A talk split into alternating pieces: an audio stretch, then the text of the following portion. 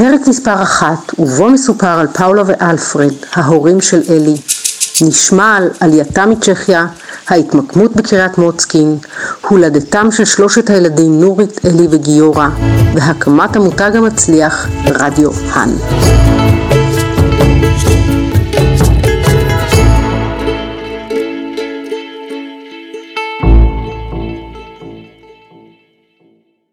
לאמא קראו פאולה, לאבא שלי קראו אלפרד. הם שניהם אה, הגיעו לארץ מצ'כוסלובקיה, אז לא הייתה צ'כיה, צ'כוסלובקיה. שניהם היו במכבי פראג. הייתה אגודה, לא רק אגודת ספורט, זו הייתה תנועת נוער. והם נפגשו שמה. אמא שלי השתתפה במכבייה הראשונה. עם אונייה וכל הסיפור, אז לא טסו, טסו באוניות הכל. היא הלכה לספורט כי הם עברו בשלב מסוים מהעיירה שהיא נולדה, הם עברו לפראג. היא לא נולדה בפראג, היא נולדה בעיירה שנקראת נובו מיאסטו. אחר כך הם עברו לפראג. בפראג היא הלכה לתנועת נוער, מכבי. מכבי עסקה גם בספורט, אבל גם בציונות, תנועת נוער כמו שאנחנו מכירים פה. שם היא הכירה את אבא.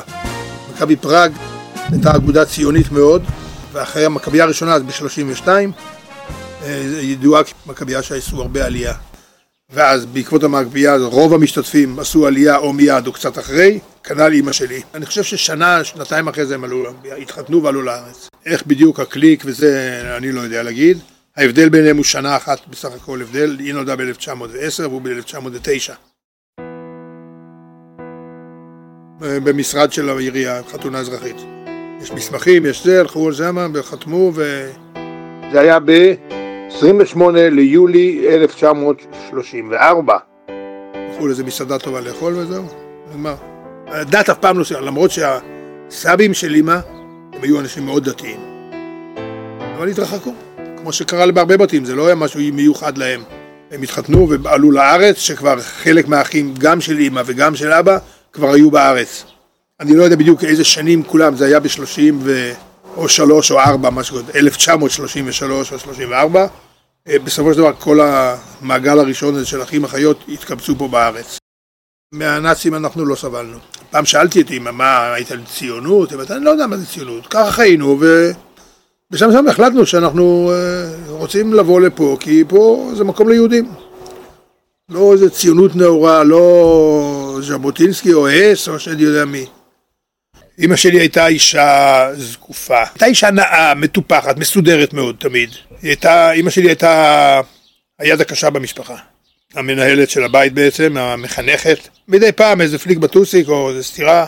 אם עשית משהו לא בסדר, אז קיבלת, ואחד המילים שאני זוכר בצ'כית, כי הם דיברו צ'כית בשביל נדע, כי גרמנית ידענו, אז צ'כית, הם דיברו ביניהם כדי שלא נדע. אז דה מופצקו, דה מופצקו זה, תן לו, שלח לו פליק, בדיוק. לא, אני צ'כית לא ידעתי. לא דיברתי צ'כית, אבל כמה מילים פה ושם. שפת האם שלי דרך אגב היא גרמנית. בבית דיברו גרמנית בבית, בהתחלה. המילים הראשונות שדיברתי, שפת אם זה הגדרה, השפה הראשונה שדיברת, זה הגרמנית. אני לא יכול לדבר גרמנית היום. אני שומע גרמנית, אם אני שומע. שומע גרמנית, מבין קצת, קשה למכור אותי בגרמנית, אבל לדבר וזה אני לא יכול. זום,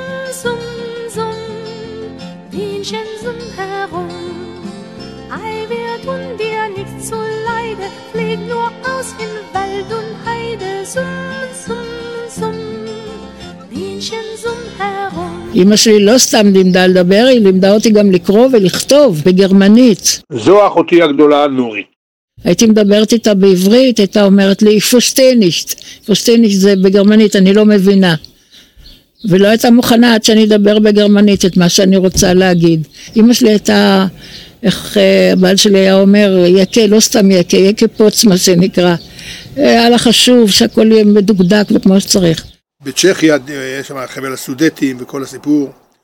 דיברו גם גרמנית וגם בחבל מסוים דיברו גרמנית. אפשר, המשפחה של ההורים שלי גרו, זה בעיקר של האמא, דיברו גרמנית. ואמא למדה צ'כית רק כשהלכה לבית ספר, היא למדה בבית ספר צ'כית, לא בבית. אז כך שדיבר, שנוכל לדבר עם הסבא וסבתא, אנחנו דיברנו גרמנית. ועברית כמובן. והעברית של ההורים שלי הייתה כמו של יקס כאלה. ההורים שלי ביניהם דיברו בעיקר צ'כית. לפעמים גרמנית, בעיקר צ'כית, או עברית, אם זה היה משהו בחוג המשפחה לגמרי, אז הם לא, הם לא אהבו לדבר שפה שאחרים לא הבינו, שהם יחשבו שמדרכלים עליהם או משהו כזה. פשוט לא לפגוע. הם רצו שלא נבין משהו, או שהם לא דיברו על ידינו, הלכו באיזשהו מקום בצד, שהם היו לבד או משהו, או שהם דיברו בצ'כית. אבא שלי היה מה אבא שלי היה חתיך, הוא באמת היה חתיך, איש יפה תואר, גבוה, זקוף, היה לו שיער כזה, מפרצים עמוקים, שיער משוך אחורנית, יש איזה דמיון ביני ובינו, עוד יותר מזה, להדר, הבן שלי, בתמודו מסוימת אני שם את היד על המצח, אני אומר לו, תראה, זה סבא, זה סבא שלך. אותו דבר. אה, אני לוקח את זה כמובן כמחמאה, כי הוא היה גבר אה, מאוד נאה. אני לא הכרתי את סבא אלפרד, אה, הוא נפטר לצערי כמה שנים לפני שאני נולדתי. זכורה לי תמונה אחת שלו ושל סבתא פאולה, שהם היו צעירים, שהם מצולמים בזמן איזשהו טיול בטבע, וכשהסתכלתי טוב בתמונה, בסבא אלפרד שלא הכרתי, יכולתי קצת לזהות אה, כל מיני קווי דמיון איפה שאני דומה לו. נעים הליכות, סבלני בצורה בלתי רגילה עד הגבול מסוים. כשהוא היה מאבד את הסבלנות, לא להתקרב אליו. אני ירשתי ממנו חלק מהדברים האלה. אני יש לי סבלנות, אבל כשאני מתפרץ, לא טוב לעמוד על ידי. אמא הייתה מאוד אה, קפדנית על ההתנהגות שלנו. אם היה מישהו שהעיר לנו שעשינו משהו לא בסדר, אני יודע מה, דיברנו לא יפה למישהו, שיחקנו בחוץ והתלכלכנו עם בגדים שזה היה מוגזם, תמיד אימא מעירה על זה, לפעמים אפילו בכעס. את האפקט של זה קיבלנו מאבא אחת, מדווחת לו ו... אני מצטער, אבל אימא אמרה לי. אבא היה יותר נועז בעניין הזה של זה, אימא הייתה קשוחה כאילו, אני זוכר שפעם היה לי סיפור שכמובן נפלתי עם האופניים, זה דבר שכיח מאוד אצלי עד היום. אה, נפצעתי והתחבושת נדבקה לי לפצע פה בברך, והיה צריך להוריד אותה, וזה נורא כואב. שלי ניסה בעדינות, ולשפוך על זה מים וקצת וזה. בסוף הוא אומר לי, אלי, תגיש לי שם רגע את הכוס הזאתי. אני מסתובב, טאח, נתן משיכה. במכה אחת. ולא אמרתי מילה. זה כאב לי, אבל זה ירד, זהו. בשלב הראשון הם חיו בחיפה בדירה שכורה. אבא שלי עבד כטכנאי שכיר אצל רדיו אטקס. אני זוכר את השם. רדיו אטקס היה לו בן טייס שנפל במלחמת קדש. נפל בשבי, סליחה. אני זוכר, זה השבוע היחידי של ישראל, הבן של אטקס מחיפה. אחרי משהו כמו שנה בחיפה, אולי קצת פחות, ההורים עברו מחיפה לקריית מוצקין, ושם נולדה נורית, וחמש וחצי שנים אחרי זה גיורא ואני נולדנו. תאומים לא זהים. אני גדול ממנו בעשר דקות. אנחנו נולדנו ב-30 לינואר 1943 בבית יולדות בחיפה שנקרא עזרא טוב, כשהם נולדו תינוקות קטנים, אז גם אני עוד הייתי בסך הכל ילדה קטנה, לא כל כך הבחנתי בדקויות, אבל כן, הם נולדו אחד בהיר ואחד כהה. אלי היה כהה וגיורא היה בהיר, ועם פנים שונים לגמרי. בכלל, כל אחד, הדמיון שלו הלך לכיוון אחר. אחד לכיוון המשפחה יותר של אימא שלי, אחד יותר לכיוון של אבא. לא כל כך מהר יכולתי להתחיל לשחק איתם, תינוקות. קטנים, הם היו עוד אה, גם קצת אה, פגים. לא נולדנו בזה, נולדתי בחודש השביעי, מה שנקרא זיבלח, אבל אז לא היה אינקובטור. בתוך ארגז תפוזים, מלא בצמר גפן, ככה שכבתי בהתחלה, גם אני וגם גיורא, והחימום בחדר, ינואר זה חורף, תנורי נפט בתנור, בחדר עמדו. היום הרווחה באה, לוקחת את התינוקות, לוקחת מההורים, אבל זה מה שהיה. מזלנו, בשניים, שלושה בתים אחרינו היה גר רופא שהוא היה רופא ילדים במקצועו, בא להציץ ולהגיד ולהעיר, עבר בשלום. במבט לאחור, אני יודעת שלגדל תאומים לבד זה לא פשוט, אבל אימא שלי מאוד הייתה מאושרת עם זה, ההורים שלי שניהם. ולקחו מישהי שתעזור בטיפול בילדים, והייתה מישהי שעזרה כמובן בניקוי הבית, והכל הלך, אה, הלך טוב. ו... ואבא שלי היה נוסע עם אופניים לאסוף חלב מנשים אחרות בשביל שיהיה לי אימא מספיק לשני ילדים. היה נוסע כל יום עם אופניים לאסוף חלב מנשים שהיו אחרי לידה ותרמו מחלב שלהם לאלי וגיורא, השובבים של קריית מוצקין. אה, אני חושב, אני לא בטוח שאני מדייק, לאימא שלי היה עוד זוג, עוד אה, הריון של תאומים שלא צלח. אני לא יודע אם זה היה לפניי או אחריי, אני כבר לא זוכר, ואין לי את מי לשאול. משפחה בורגנית, או זער בורגנית, קריית מוצקין, אבא שלי טכנאי רדיו, הם אה, היו אנשים, אה, מבחינה פוליטית הזדהו אז עם הציונים הכלליים, הייתה מפלגה כזאת פעם בארץ, שזה היום חלק מהליכוד, או מה שהיה פעם גח"ל, או ליברלים מרכז, ליברלים עצמאיים. גרנו במוצקין ברחוב הרב קוק, 51. הבית היה בית דו-קומתי. זה בית מהבתים הראשונים של קריית מוצקין. הסיפור הוא שהבית הזה בכלל הם נכנסו אליו בטעות, כי לבעל הבית שקראו לו נחום רוזובסקי, אני אפילו זוכר את השם, אני לא מבין איך אני זוכר את זה. הוא היה נהג מונית והיה לו דירה, היו לו שתי דירות במוצקין. והוא עשה איתם הסכם על דירה אחת ונתן להם כתובת, לכו זה הדירה וזה הם באו, והם הלכו דווקא לבית השני, לבית שגרנו בו. אז הוא אמר, טוב, רק תישארו פה. איזה שבועיים אחרי זה הייתה מלחמה, אז הבית השני קיבל פצצה ונהרס. הבית שהיינו אמורים לחיות בו.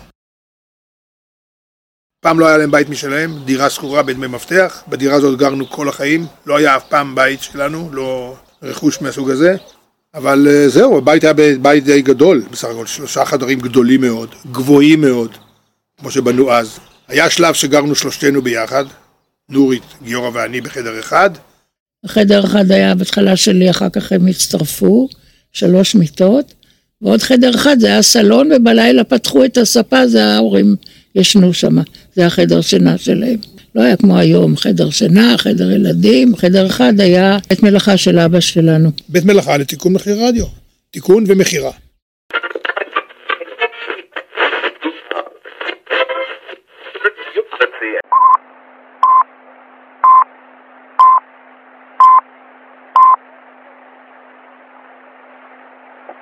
כאן שידורי ישראל מירושלים, ברשת א' וב', שלום רב. באו אליו, והוא גם היה אה, עושה הובלה למכשירי הרדיו לבתים שלהם, איפה לאף אחד לא היה מכוניות.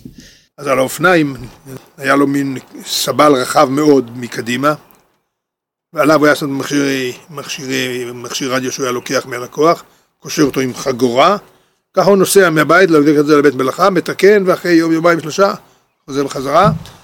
אחרי שאנחנו נולדנו וגדלנו והבית נהיה קצת צפוף, הוא שכר אה, בבניין, איזשהו בניין מסחרי בכניסה לקריית מוצקין שנקרא בית רסקו, שכר שם חדר אחד ואחרי עוד שנה לקח עוד חדר שני על יד זה, והתפתח וחדר אחד היה אה, מעבדה ותיקונים וחדר שני היה חנות מכירה.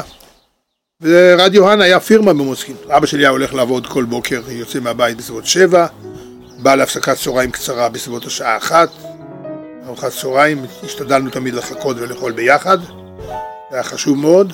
בעיקר לאימא הקפיד על זה שאנחנו נחכה למרות שהיינו שני פרסרים ולא התאפקנו. ואתה לא יכול להתחיל לאכול עד שכולם ישבו.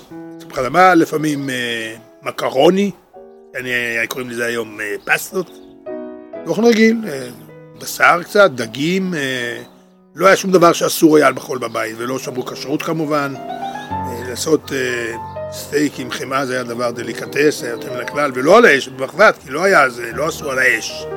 ומה שאני זוכר, ששנינו, גם יני וגם גיאור, היינו אכלנים טובים, היינו סופרים אחד לשני כמה חתיכות אף אחד אמר מי קיבל. למה הוא קיבל יותר? אני רוצה עוד אחד, הוא קיבל יותר. אמא שלי תמיד אמרה שילד שאוכל טוב זה מתנה. וילד שלא אוכל, הוא בררן גדול, זה איזשהו סוג של הפרעה, הפרעה נפשית. ולהשאיר אוכל בצלחת? חס וכרפס, אוי ואבוי. והם לא ניצולי שואה, זה אופייני לניצולי שואה. שאוכלים הכל עד הסוף ולא משאירים פירור. לא, אנחנו פשוט אכלנו הכל, כי כמה שהיה, אז רצינו עוד, תמיד ביקשנו תוספת. תמיד, אה, נשאר עוד משהו עד זה. אחר כך קצת אה, שלף שטולדה, מה שנקרא שנץ, והס מלהפריע. שני הפרחים אסור לצאת החוצה בצהריים, לא להפריע גם לשכנים. ושוב עשו שיעורים, שהיינו בבית ספר וזה. תלמידים גדולים לא היינו שנינו, לא אני ולא גיורא, לא היינו מצטיינים, היינו צריכים לשבת לנו על הזנב. אמא הייתה עקרת בית, בעיקר. אה, היו שנים שהיא הייתה הולכת אה, לעזור לאבא בבית מלאכה, בעיקר בעבודות פקידות ודברים כאלה. להיות בחנות אם מישהו בא, שיהיה מי שידבר איתו, כי אולי בדיוק אבא עסוק במשהו, את כל הניהול הכספי, אה, לרשום את מה שהיה אז. והעסק היה עסק טוב, והתפרנסנו, היינו אנשים, משפחה עמידה, עמידה בינונית. זאת אומרת, לא היה לנו הון, לא היה כסף בשפע. קיבלנו מה שצריך, לא היה חסר שום דבר, אבל גם לא היה שום דבר בעודף. למשל בית לא היה לנו, זה היה בית דירה שכורה. אני זוכר שההורים קנו את האוטו הראשון. הייתי אז בערך בכיתה ו'-ז' באזור הזה. אבל היה צריך אותו לצרכי עבודה, כי הוא היה מביא את המחירים מאנשים. זה היה אוטו ראשון, אוטו משומש, שנת אה, טראם פפו, אבל נסע, הכל בסדר.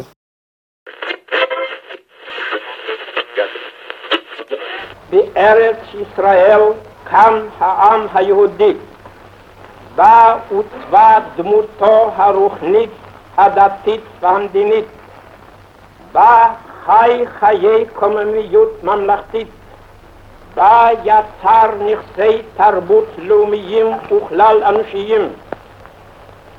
ב-48, כשהמדינה נולדה, אני כבר הייתי ילד כמעט בן שש, אה, לא היה לכולם מכשיר רדיו. אז התקבצו למשל, יש תמיד התמונות הידועות על זה שאנשים מקשיבים להצבעה באו"ם, שמתקבצים כמה משפחות עם רדיו אחד, זה נכון, ומכשירי רדיו היו כמו איזה כנסייה קטנה. אה, לא לכולם היה, אבל מכשיר רדיו אחר כך היה בכל בית רדיו לפחות. אחר כך התחילו יותר מאוחר כבר רדיו נייד, זה רדיו טרנזיסטור. יכול להעביר אותו מצד לצד, כי קודם הרדיו זה רדיו עם פטפון, פטפון לחוד ורדיו לחוד, אחר כך רדיו עם פטפון, מובנה. אז זה התפתח. ואבא שלי כל הזמן אה, התקדם בעניין הזה, והוא היה מקובל, הוא היה קודם כל היה איש ישר בצורה בלתי רגילה. אנשים ידעו שהולכים אל רדיו האן, אל אלפרד, תקבלו תשובה לעניין, ואם אין משהו או יש משהו אפשר לסמוך עליו. בתור ילד לא הייתי קרוא אחרי אבא יותר מדי, גיורא כן, בגלל השאיפה שלו, העניין שלו בכל הנושא של הרדיו ואלקטרוניקה. גיורא התעסק עם זה מגיל שהוא ידע להבחין בין ימין ושמאל, הוא כבר התעסק ובנה ופירק ועשה והכל, היה לו חוש לזה ואהב את זה, הוא היה שורט בבית המלאכה, בשלבים מסוימים הוא כבר היה עוזר לאבא ממש, אבא נותן לו תעשה את זה, תעשה את זה, פעם פעמיים מסתכל, הוא רואה שהוא יודע לעשות, הוא עוזב אותו, נותן לו לעשות לבד. אני, כעזרה שלי לאבא הייתה לפעמים לעזור לו לסחוב את המכשירים ללקוחות. שתביני, לחשוב זה לקחת את האופניים שלו, שבמקום סבל היה מקדימה קרש כזה גדול, שמים את הרדיו עליו, קושרים אותו עם איזה חגורה, עם זה נוסעים ללקוח הביתה ומביאים לו את זה. כמובן צריך לנסוע לאט, שלא ייפול, שלא לקפוץ יותר מדי, זה לא... אז זה הייתה העזרה שלי בעיקר גם בחופשים או אחרי הצהריים, גם כשהייתי במקווה. רגע, רגע, סבא, מה זה מקווה? מקווה זה מקום שבו סבתא ואני למדנו חקלאות ושם הכרנו. תוכלי לשמוע על זה בפרקים הבאים.